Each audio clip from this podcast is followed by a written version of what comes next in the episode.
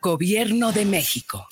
Los comentarios vertidos en este medio de comunicación son de exclusiva responsabilidad de quienes las emiten y no representan necesariamente el pensamiento ni la línea de guanatosfm.net.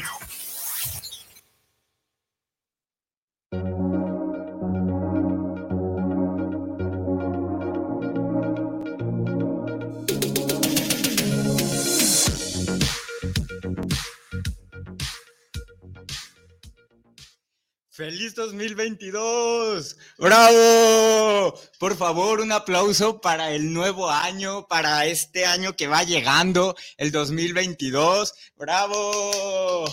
¿Cómo están, chavos? Espero hayan recibido el año entusiasmados, contentos, felices, con muchos bríos y muchos ánimos.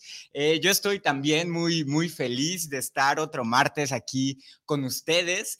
Eh, aquí en Guanatos FM. Yo soy Carlos Vázquez y hoy tenemos un programa que verdaderamente es un chilaquil, porque vamos a hablar de poesía, de películas de terror y de horóscopos o predicciones para el 2022. Así es que, señor, señora, señore, pásele a lo barrido, siéntese y póngase a disfrutar, a degustar los chilaquiles de esta semana. Ok, ah, la semana pasada les platiqué sobre, o, bueno, mejor dicho, les di un pequeño adelanto sobre un libro que me encontré por casualidad eh, eh, hace un mes que fui a la Feria Internacional del Libro aquí en Guadalajara y que me sorprendió gratamente y que me tiene fascinado. Estoy hablando de una colección de poemas que se llama De todo corazón, 111 poemas de amor. Esta selección la hizo un escritor español que se dedica a la literatura infantil y juvenil, que, que, se llama José María Plaza. Él se encargó de hacer esta recopilación de 111 poemas de amor. Y bueno, ¿por qué este señor, que ya en la actualidad es un anciano, bueno, está, eh, eh, tiene alrededor de 60 años, ¿por qué quiso este escritor reunir estos poemas? ¿O qué tienen de especial? Bueno, él, al dedicarse a la literatura juvenil e infantil, pues tenía ah, cierto contacto con personas jóvenes, con estudiantes eh, de, poca edad o, en su adolescencia. Él cuando iba a las escuelas a hablar sobre sus libros o, o a dar algún taller o lo que fuera, continuamente los jóvenes se acercaban a él y tenía la oportunidad de conocer pues sus inquietudes, eh, sus opiniones, etc. Y entonces resulta que un día su hija llegó muy emocionada con él, su hija también, una adolescente, llega muy emocionada porque había encontrado un pequeño poema de amor y le dijo, necesito más poemas de estos. Eh, José María Plaza se da cuenta eh, a partir de esta anécdota, él lo explica en el prólogo de esta colección, él se da cuenta que los jóvenes, eh, los adolescentes, los niños que apenas están comenzando a acercarse a la, a la poesía, buscan obras fáciles, sencillas, emocionantes y, breves. Son características que, que, son características que tienen que tener eh, los poemas que buscan, que, la, que buscan las personas jóvenes o inexpertas, ¿no? Y bueno, yo ya no soy un adolescente ni un niño, pero sí me declaro completamente ignorante en estos temas de la poesía. Y coincido completamente con esta eh, visión o, esta cosa de la que se dio cuenta José María Plaza, de que a veces cuando uno comienza a acercarse o busca un poco de poesía, pues está buscando algo que sobre todo sea emocionante y que no, no involucre una, una reflexión así concienzuda o complicada, o que el poema sea muy rebuscado, eh, muy intrincado, largo, aburrido. No, lo que uno está buscando son pequeños poemas fáciles de comprender y muy emocionantes. Y es lo que José María Plaza le, da a los lectores en esta colección de, de, 100, eh, de, 101 poemas. La colección se llama De todo corazón, 111 poemas de amor. Eh, selección de María Plaza. Este libro precisamente tiene mi edad, porque la primera vez que se publicó fue en 1998 en España. Y, bueno, es el año en el que yo nací, así es que este libro y yo tenemos la, la mismísima edad. Eh, en la actualidad hay una edición eh, actual que se puede, eh, bueno, hay una edición publicada por, por editorial SM, que es una editorial que se dedica sobre todo a a, libros o literatura infantil y juvenil. Entonces, pues ahí pueden encontrar esta, esta, esta obra de todo corazón, 111 poemas de amor, selección de José María Plaza. Este, la, edición actual fue, se publicó en el 2000, aquí en México en el 2015, tuvo una reimpresión honestamente no sé qué tan fácil sea conseguir este libro. Espero que sea muy fácil porque es un libro que debería estar en todas las bibliotecas escolares, en todos los salones de clase y todo el mundo, en serio se los digo de verdad, todo el mundo debería tener su copia de, este, de esta colección porque porque yo sé que a veces cuando uno anda así como romántico o, cursi o así que anda en la luna, en las nubes, pues sería muy conveniente tener ahí tu libro de 111 poemas de amor y que si te dan ganas y dices, ay, yo ya ando así como romanticón, como cursi, déjame ir a, leer uno o dos poemas que son contundentes, breves, bonitos, eficientes y listo, quedamos satisfechos. Este, además, también, de, hecho, también lo, dice, lo, lo, dice José María Plaza en el prólogo. Dice que cuando eres joven y que comienzas a sentir el amor, este, pues a veces no sabes cómo expresarlo o, son, o es un sentimiento que que se escapa a lo racional. Entonces, tenemos que buscar formas más emotivas o poéticas de descubrir estos sentimientos, de expresarlos, de experimentarlos. Entonces, por eso este escritor quiso poner al alcance estos poemas para poder, eh, para que todo el mundo que esté enamorado pueda pueda explorar o, experimentar, descubrir, compartir, etcétera, estos sentimientos que todos en algún momento de nuestra vida, es más, dudo mucho que sea solo en un momento, yo creo que constantemente estamos experimentando los sentimientos de amor y todo lo que conlleva, ¿no? Pasión, celos, dolor, felicidad, alegría, etcétera, etcétera. José María, José María Plazas también tiene la intención de que, pues, de que los jóvenes que tengan acceso a esta poesía ligera, en un futuro se interesen por poesía más compleja y, mucho más elevada y sublime, etcétera.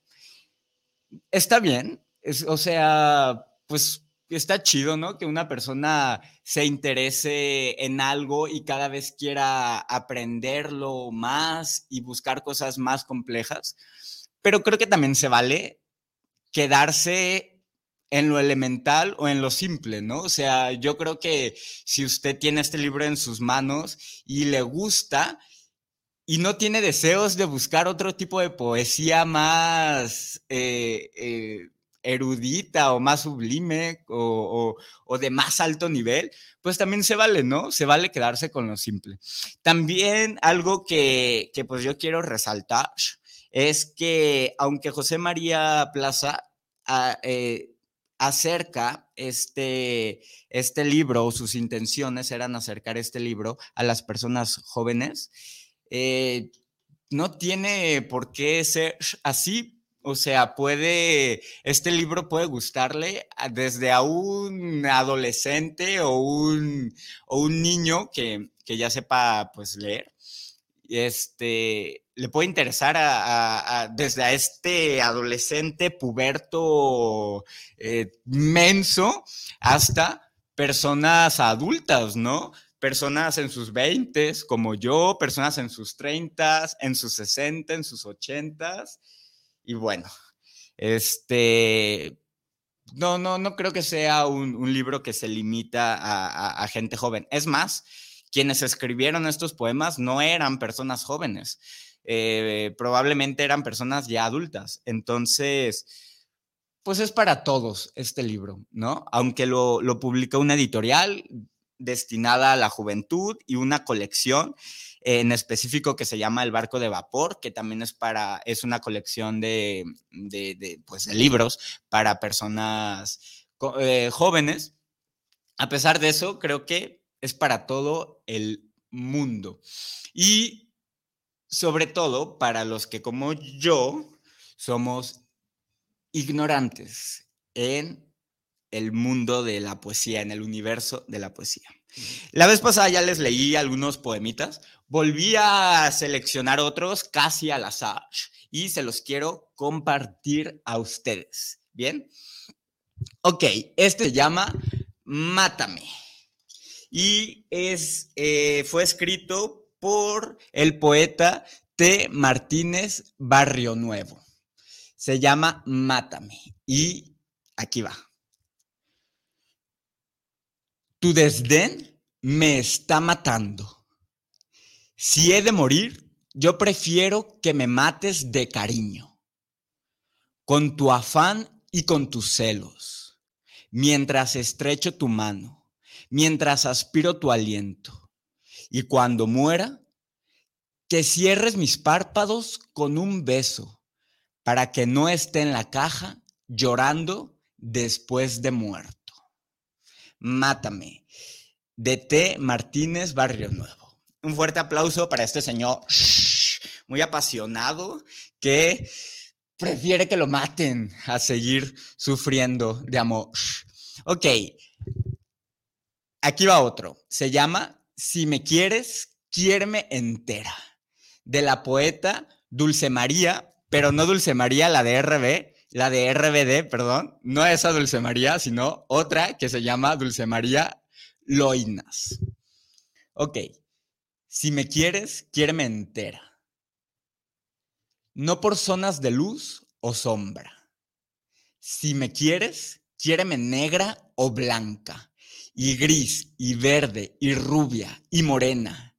Quiéreme día, quiéreme noche, y madrugada en la ventana abierta.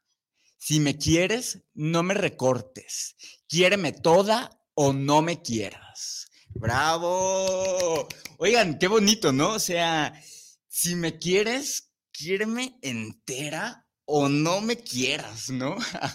¿Quién de ustedes ha, ha dicho algo similar o, sentido algo similar a lo, que, a lo que sintió Dulce María Loinas. Ok. Bueno, son cuatro, llevamos dos, este es el tercero. Este se llama La Hora Oportuna. quise, eh, eh, quise escoger cuatro, pues también para que vean, pues que está, que hay, pues que están variaditos y los temas, aunque son todos de amor, pues son diversos, ¿no? Son, hay una diversidad en, la forma de expresar, pues este sentimiento. Este se llama La Hora Oportuna, de Emilio Carrere. Si acaso no he conseguido el amor y la fortuna, es porque nunca he podido llegar a la hora oportuna.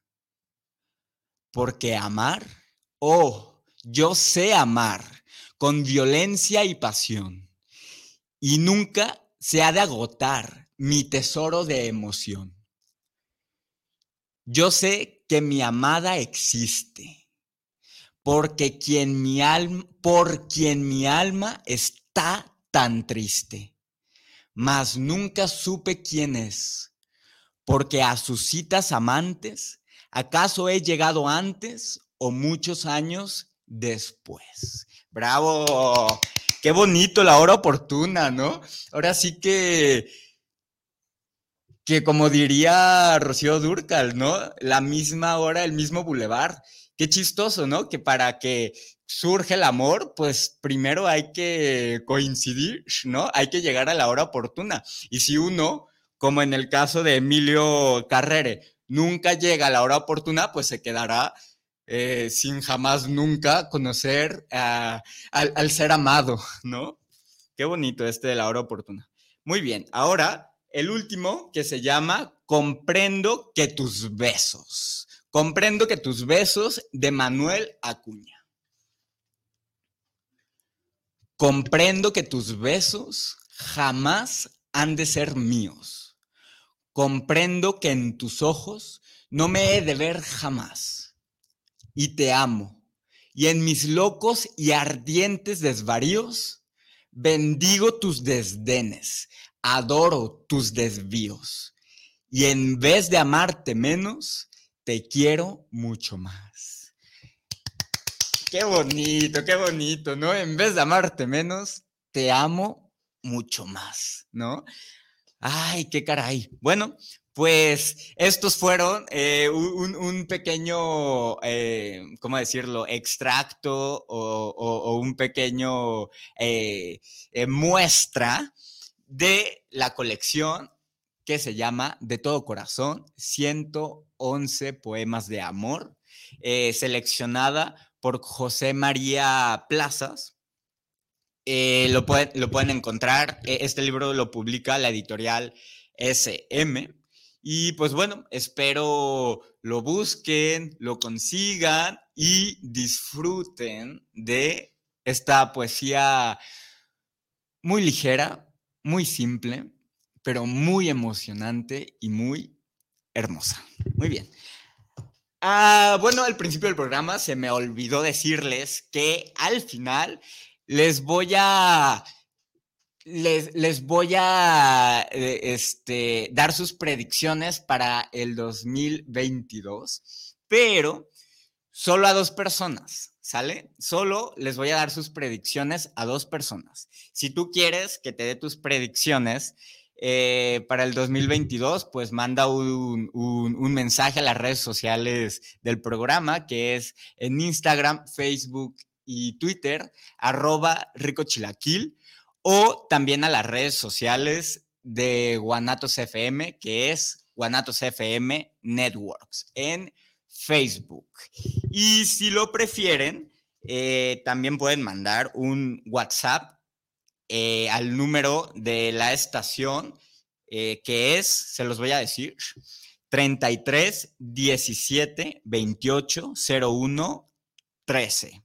33 17 28 01 13. Es el WhatsApp de Guanatos FM. Si ustedes quieren mandarnos ahí sus comentarios, pero en específico, si quieren que les dé sus predicciones zodiacales para el 2022, manden un mensaje al WhatsApp con su nombre importante y también su signo porque si no ponen su signo, pues qué predicciones les voy a dar, ¿verdad? Entonces, su nombre y su signo a las dos primeras personas que, que mande el mensaje con, e, con, con sus datos, pues les damos sus predicciones para que sepan qué onda con el 2022.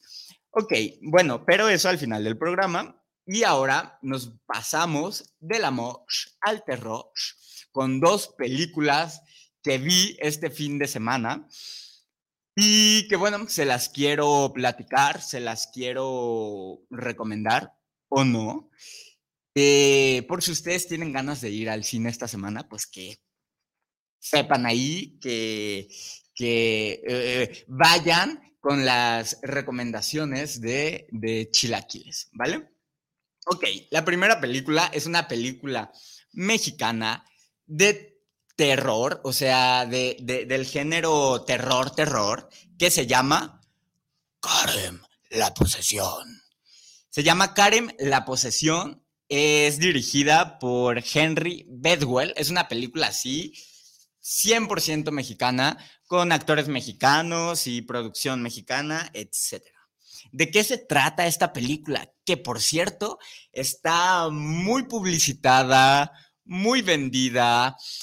Los avances se pueden ver en televisión, hay este, anuncios en la ciudad y el día del estreno todos los medios eh, digitales estaban ahí subiendo su, su, crítica, entre comillas, porque pues se notaba que era una crítica pagada, un, una, un, un artículo pagado, digo, eh, eso es normal, pues, o sea, se paga pues para hacerle publicidad a la, a la, película, pero estaba en todos los medios, en el Reforma, en el Mural, en el Informador, en este, o sea, en todos los medios estaba ahí el artículo sobre esta película que se llama Karen, la posesión.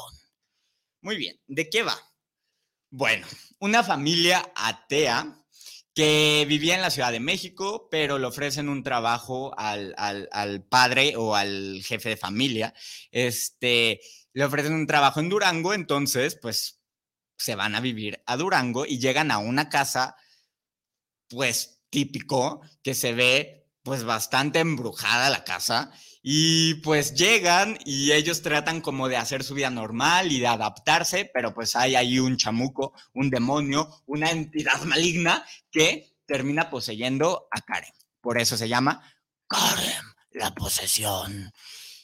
Porque pues el diablo o este ser diabólico se le mete a la Karen. Y Karen pues es una niña que eh, pues que va ahí a la primaria y todo, pero pues acá se le empieza a meter el, el, chamuquillo. Y pues ahora sí que todo acaba en calamidad, ¿no? No solo para la Karen, sino para toda la familia. Tiene una, una hermana adolescente y un hermano, bueno, no tanto adolescente, sino diría yo como adulto, joven y un hermano que sí es adolescente. Y pues bueno, ya se imaginarán cómo les va a ir, cómo, cómo les va a toda la familia. La película es muy predecible, este, tiene todos los clichés del género y en general me pareció muy mala. Yo salí de la sala de cine encabronado. De veras estaba enojado. Dije, no es posible que haya perdido el tiempo viendo esta, ay, no quiero decir cochinada, pues, pero bueno, mm, digámosle esta mala película. En verdad me, o sea, haz de yo sentía que estaba viendo cañitas, o sea, a ese nivel está. Digo, si a usted le gusta cañitas, pues está bien, pero pues como a mí cañitas me parece una película chafa, pues por eso la comparo con esta, porque también me parece una película bastante chafa, torpe en todos los sentidos.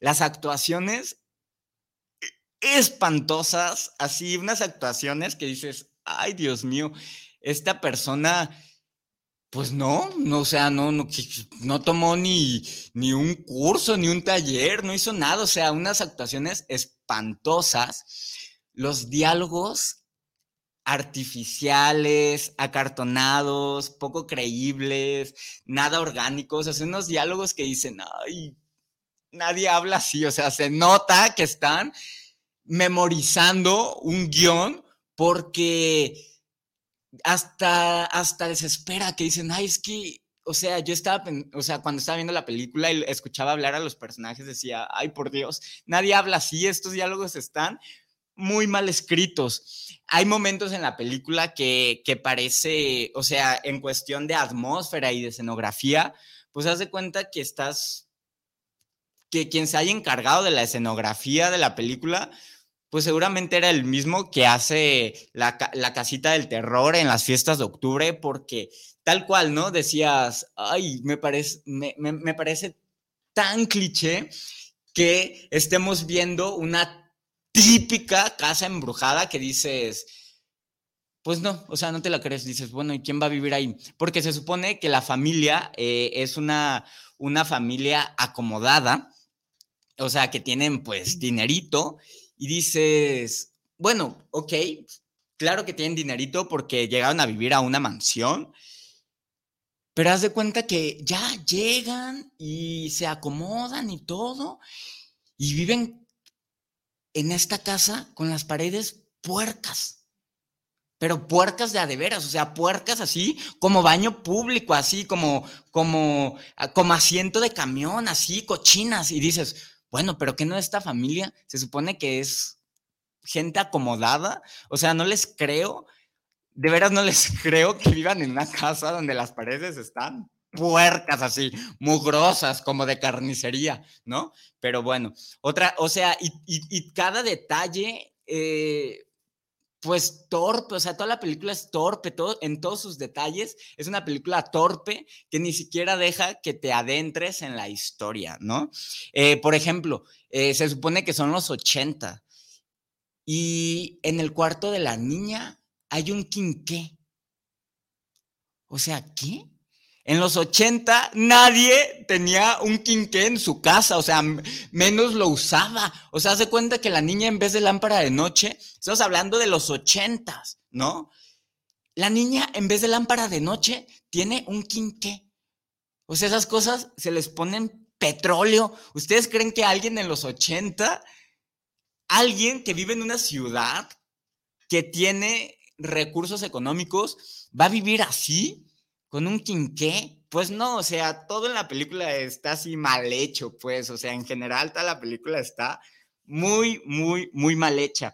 Y, este, y bueno, en todas las notas del internet, este, pues mencionan que se trajeron a un chinito que se llama Junichiro Ayasashi, que él, e, este chinito, pues es fotógrafo, él hizo la, la fotografía de películas muy importantes en el género, como El Aro y Dark Water.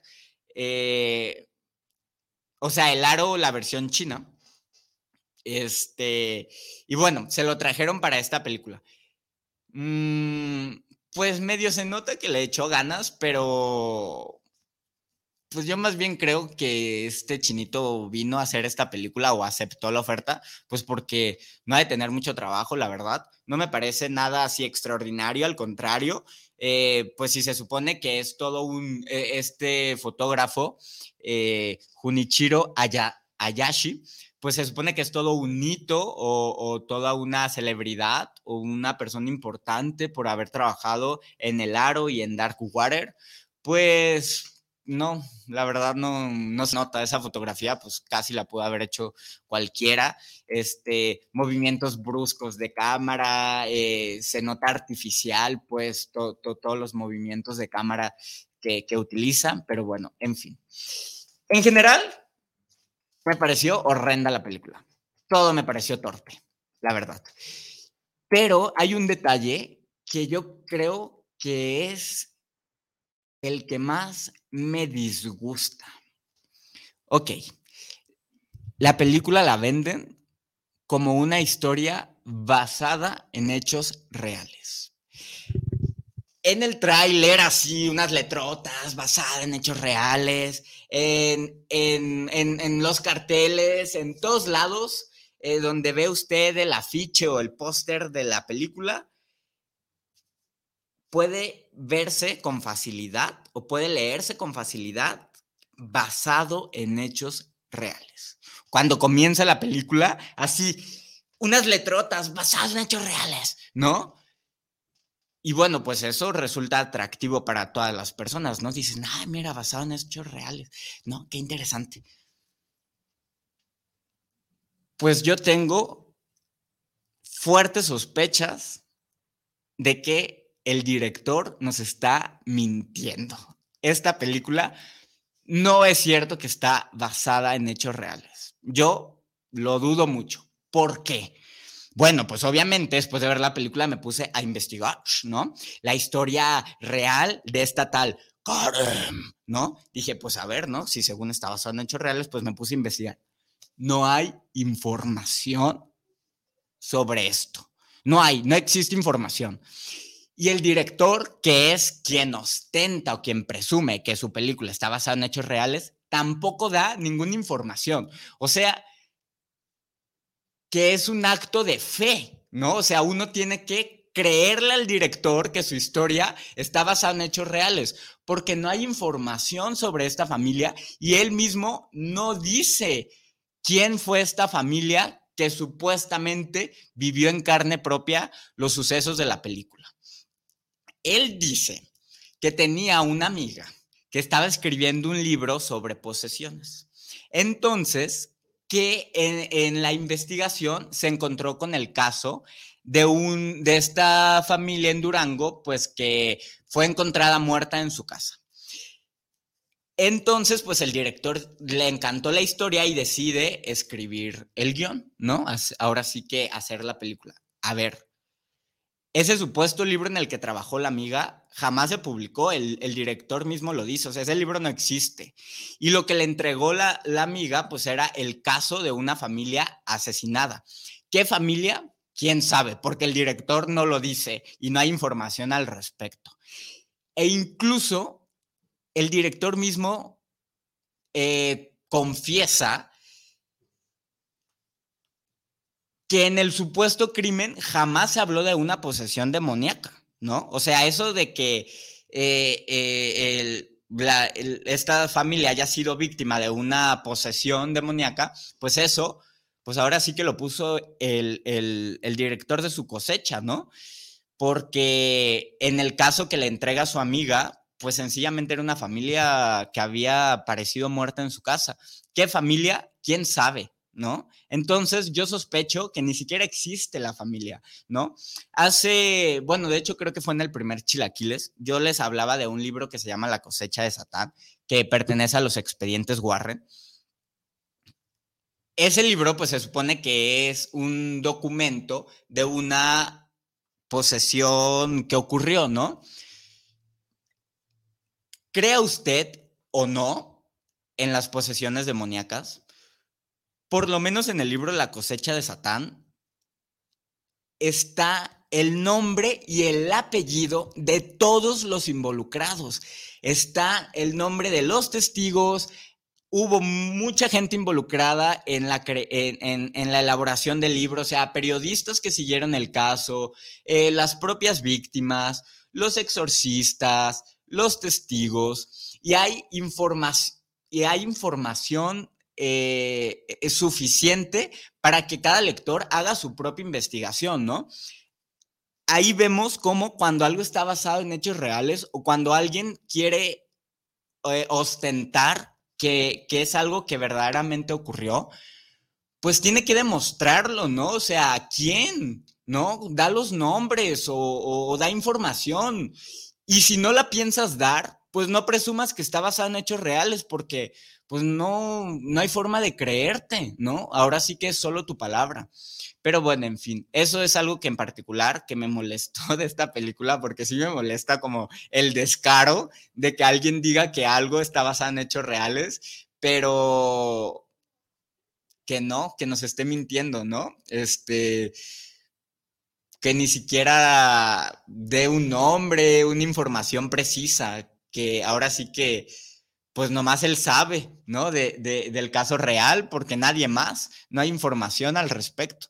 Entonces, pues es algo que no me parece, ¿no? Me parece una triquiñuela o, o, quererle ver la cara a la gente de decirle, ay, esto pasó en verdad, pero pues no, no, no es cierto. En fin, a mí no me gustó. Si usted quiere ir a verla, pues vaya usted a verla y entreténganse. ¿Saben qué? Lo que sí me pareció es que es la película perfecta como para ir a besarte con alguien. ¿Saben? O sea, de esas veces que vas al cine con alguien y que lo único que hacen es besarse y que no les importa la película, esta es la película ideal para eso, para ir a darse unos besitos y unos arrumacos con alguien. Pero no me gusta para nada más la película, la verdad. No, no, no, la, la padecí, la padecí, la sufrí muchísimo. En fin. Y rápidamente les voy a hablar de otra película que también es, eh, yo no diría que es de terror, yo diría que más bien es una película eh, siniestra o perturbadora que se llama Cordero. Esta es una película islandesa, o sea, de Islandia, que se acaba de estrenar en México también esta, eh, este fin de semana. Este por desgracia, eh, al ser una película, pues, eh, vamos a decirlo, eh, lenta, ¿no? O, un poco de autor, pues no le gusta tanto a la gente. O sea, no, son películas que resulten atractivas para todo el público. Y esto ocasiona, pues, que lleguen a muy poquitas salas en el país, o sea, muy poquitas ciudades, en muy poquitas salas y que estén muy poquito tiempo en cartelera. Es una desgracia porque realmente me parece una película buena, eh, muy disfrutable, eh, pero bueno, se llama Cordero. así se llama eh, pues, en inglés. y en español, Cordero. ¿De qué se trata esta película? Muy bien. Pues es una pareja, una pareja que se llama ella, María, y él, Igvar, y que viven pues allá en, una granjita de ovejas perdida allá en, Islandia, ¿no? Ahí se ven estos paisajes eh, maravillosos, ¿no? Espléndidos, pero inhóspitos y fríos, este, y solitarios, ¿no? Bueno, ahí vive esta parejita en, su casa, en en su granjita tienen ovejitas y y bueno, desde el primer momento te puedes dar cuenta que pues no son una pareja exactamente feliz o dichosa, ¿no? Sobre todo ella, María, se ve una mujer que está cargando con un dolor, se ve una mujer apagada, sin vida, este, se puede notar que algo la congoja, ¿no? Y, en este ambiente de tanta soledad, en esta montaña, en esta granja donde solo vive ella y su marido, pues esos sentimientos se acrecentan, ¿no? Y su esposo, aunque en menor medida, pues también, pues es un hombre atrapado en la monotonía y en la soledad de esta montaña. ¿No? Así los vemos, a estos hombres así, a esta pareja apagada, ¿no? Yo diría así, triste, solitaria, eh, atrapada en el día a día o en las tareas de la granja, pero sin más nada, ¿no? Ahora sí que nomás existiendo.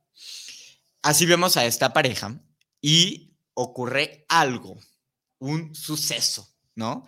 Algo que rompe con todo, con, todo, con toda esta atmósfera que habíamos estado, bueno, no la atmósfera, sino que, eh, un, algo que irrumpe en la vida de esta pareja y que se las cambia por completo, ¿no?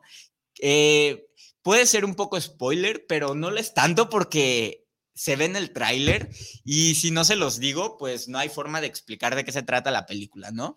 Un día una de las ovejas de la granja tiene a un corderito, pero este corderito, digamos que no es un corderito normal, es más bien una especie de monstruo, mitad cordero, mitad niño. O sea, algo bastante perturbador. Desde el principio de la película vemos cómo a la granja, o sea, en, el primer minuto de la película vemos cómo hay alguna entidad, que yo diría que es una entidad demoníaca, que se acerca a la granja y preña a una de las ovejas, ¿no? Y pues el resultado, pues es este como especie de monstruo o, de quimera, diría yo, eh, esta, esta quimera, pues que llega a la vida de estas personas, de esta pareja, de María y de, y de Igbar, y pues ahora sí que los trastoca. Se puede suponer, bueno, no, no, no es cosa de suponer, sino que la película lo deja claro. Ellos habían perdido a un bebé y esta pérdida, pues es, eh, es en parte eh, eh, lo, lo, que ocasiona, pues que es de, mm, o sea, ellos perdieron a un bebé y esa pérdida ocasiona que ellos se encuentren en este estado, pues, de desolación, ¿no? De, de tristeza. Entonces, cuando nace esta quimera, deciden acogerla como su hijo. Y ustedes pueden decir, bueno, pero qué locura, ¿no? O sea, como por si, si qué miedo. No, yo creo que es tan grande el dolor y la pérdida que sienten estas dos personas que no les importa cómo, no les importa los, la, las formas, pero lo único que quieren es satisfacer pues sus deseos de ser padres y de un poco llenar ese hueco o aliviar ese dolor que dejó la pérdida, ¿no? O sea, están tan desesperados y tan dolidos que aceptan a esta quimera y la acogen como un hijo, ¿no? Por esta desesperación que sienten y porque es el único alivio que encuentran. Eh, eh, en el primer acto de la película, pues puede parecer un poco lento y aburrido, pero eso es intencional. O sea, los primeros 15, 20 minutos, usted puede decir, ay Dios, qué película tan aburrida. La persona con la que yo iba se quedó dormida, o sea, llevaba cinco, la película llevaba cinco minutos y volteo y, y, ya estaba así eh, dormidísima, ¿no? Sí es cierto, los primeros 20 minutos son pues pueden parecer aburridos, pero precisamente eh, la, directora lo que desea es crear esta atmósfera y que el espectador sienta el mismo tedio y el mismo aburrimiento que están sintiendo los protagonistas, ¿no? Los personajes que están en la pantalla. Y el segundo acto, cuando ya ellos tienen a esta quimera y la cogen como su hija, es brutal hilarante. Es, es increíble el segundo acto, ¿no? Se desata cosas muy siniestras, muy perturbadoras, que, o sea, una cosa muy incómoda de ver, pero al mismo tiempo, pues disfrutable, ¿no? Al fin de cuentas, a eso vamos al cine, a, experimentar todas estas eh, emociones, ¿no? Eh, incluso cuando son así un poquito desagradables, como lo siniestro, lo incómodo, lo perturbador, ¿no? Digo, qué chido que una película pueda ocasionarte, pues, emociones, ¿no? Y pues bueno, el segundo acto es fantástico y la resolución también me parece, me parece buena. Eh, el mayor logro que yo encuentro o algo que me fascinó de la película es que llega un momento en el que vemos a esta quimera, o sea, al niño mitad oveja, mitad niño, eh, lo vemos y comenzamos a sentir verdadera ternura por esta criatura. Empezamos a verlo como un, niño de verdad, ¿no? O sea, te encariñas con esta quimera y al mismo tiempo como que, bueno, es que eso me pasó, que te detienes y dices, a ver, no, espérate. Es un monstruo, ¿no? ¿Cómo puedes sentir ternura y, y, cariño por lo que es un monstruo. Y no digo que sea un monstruo solo por su aspecto. La película deja muy claro que esa criatura es producto, pues, de, pues, pues, o sea, es de alguna forma como hijo del diablo, de alguna criatura demoníaca, ¿no? No digo que, el, que, que la quimera esta, o sea, se llama Ada, eh, el niño híbrido, no digo que sea un monstruo por cómo se ve, digo que es un monstruo porque lo dejan, lo dejan en claro, ¿no? O sea, vemos como una criatura demoníaca preña a la oveja y resulta esta, esta quimera, ¿no? Entonces, bueno, eso fue lo que más me sorprendió, que llega el momento que, que, que dice, si yo fuera de esos personajes, seguramente también hubiera acogido a este ser, ¿no? Sin importarme su naturaleza. Y, y, luego dices, ay, ¿de veras? Como que no sabes verdaderamente qué harías tú, ¿no? Porque pues te causa mucho cariño y muchísima ternura, pero al mismo tiempo pues es un monstruo, ¿no? Entonces es una cosa ahí muy complicada y de ahí viene pues lo incómodo, ¿no? Estas contradicciones. Y eso lo logra muy bien la película. Me parece una película bastante interesante, muy efectiva, bien lograda, genial. Por si usted quiere ir a verla al cine, si está en su... Eh, pues en su ciudad o en su cine, al que usted vaya, pues véala, ¿no? Eh, hay que tenerle paciencia a la película, sí, no, no es una película tan sencilla, pero mm, vale, vale mucho, mucho la pena. Y pues vaya pronto porque pues no, no creo que esté mucho tiempo en el cine. Listo, estas fueron eh, pues las dos películas de las que les quería platicar.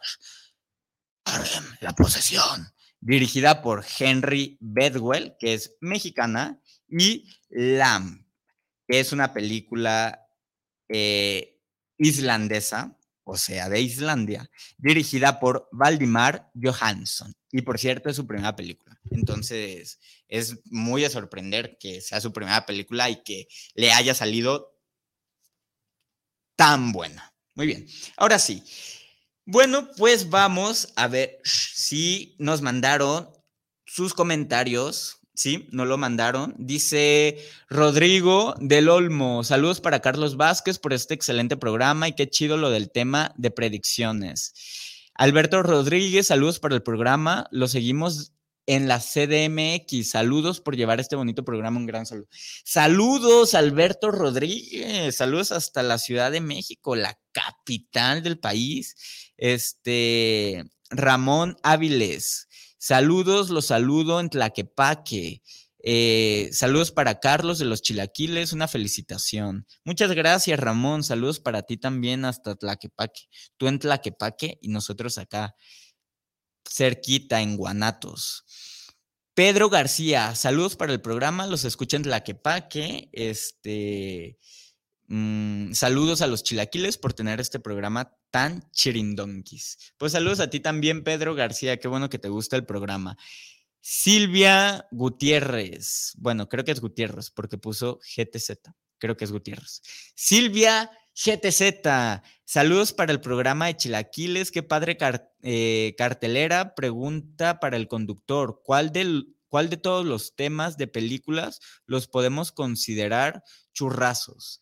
Híjole, no creo que, haya un tema en particular que, eh, que en sí mismo sea un churrazo. O sea, ahora sí que depende la forma en la que explores la temática o en la que, eh, o la visión que tengas sobre el tema. Igual hay películas muy buenas de terror, y películas muy malas, igual hay dramas muy buenos y dramas muy malos. O sea, creo que no, que no es una cuestión del tema, sino la forma en la que lo, en la que lo tratas, ¿no? La forma en la que lo exploras. Eh, igual hay temas, un mismo tema puede ser un churrazo o algo increíble, ¿no? Este, así es que no, intrínsecamente, eh, no, no, no, no depende de, del tema. No, no es una cuestión, no es una cuestión intrínseca del tema, sino la forma en la que cada autor, pues, la elabora. Pero lo que sí hay que reconocer es que por alguna razón que se me escapa, que para mí también es un misterio, creo que un poco para todo el mundo, las películas así más churros sí suelen ser las de terror. Eh, yo también he tratado de descifrarlo, digo, bueno, ¿por qué las películas de terror suelen ser tan malas? Este, y pues no, no he encontrado la respuesta, no, no, no sabría por qué, pero suele ocurrir, que no significa que todas las películas de terror sean malas, ¿no? También hay grandísimas películas de terror. Luego ya les platicaré ahí de mi, de mi pequeña lista de, películas de terror que a mí me encantan. Pero bueno, eso en otro programa. Ahora sí, nos queda... Uy, uy, nos quedan cuatro minutos. Se me fue el tiempo.